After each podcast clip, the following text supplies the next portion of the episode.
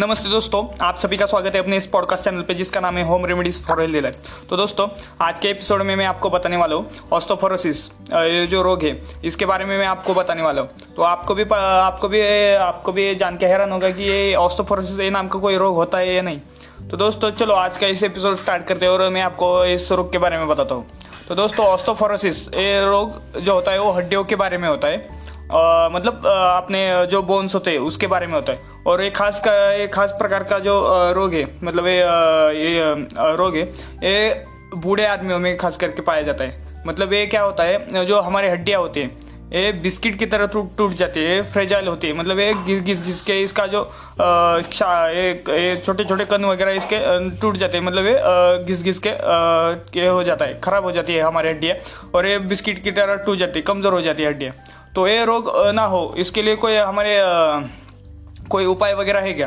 तो दोस्तों तो दोस्तों इंग्लैंड में जो यूके में जो ऑक्सफोर्ड यूनिवर्सिटी उस उस यूनिवर्सिटी के जो साइंटिस्ट है उन्होंने आठ साल की रिसर्च में ये पाया कि ये जो रोग है इसका एक ही उपाय है। इन्होंने फिजियोथेरेपीज वगैरह जो भी थेरेपीज वगैरह हो, होते हैं वो करके देखा।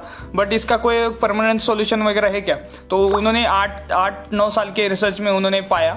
कि इसका इलाज है जो भारतीय संस्कृति है भारतीय जो भारतीय भारत के इंडिया के जो लोग हैं उनके जो प्राचीन साधु ऋषि मुनि ने जो उन्होंने उन्होंने इसका इसका मतलब क्या बोलते हैं इसका उन्होंने इलाज वगैरह उनके प्राचीन ग्रंथों में वगैरह उन्होंने लिख के रखा है इन्होंने बताया रख, बता के रखा है। तो दोस्तों इसका इलाज क्या है? तो दोस्तों बचपन से बचपन से अगर कोई भी आदमी इंसान बचपन से अगर मान लो उसकी एज चार चार पाँच साल है पाँच साल से अगर मान लो कंटिन्यू रोज रोज कम से कम पाँच या दस सूर्य नमस्कार रोज कंटिन्यू करेगा। तो दोस्तों, उसको कोई भी ऑस्टोप्रोसिस ऑस्टोप्रोसिस दो मिनट। ऑस्टियोपोरोसिस दोस्तों, मुझे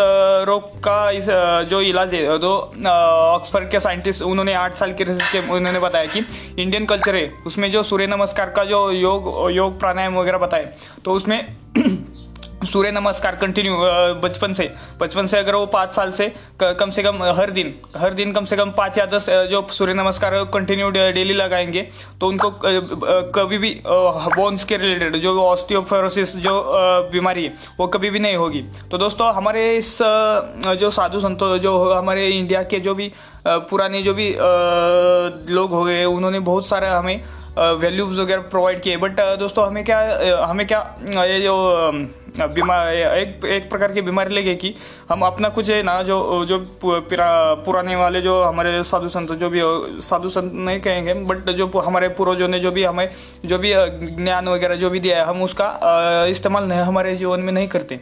हमें क्या लगा वेस्टर्न कल्चर हम जो भी इंडिया के लोगों का भी एक आदत लग गई, जो भी इंडिया हम यहाँ का जो भी मतलब हमारा जो नॉलेज है उसको हम नहीं मानते। जो भी कोई आएगा वेस्टर्न कल्चर से जो भी आएगा, हम उसको मानते।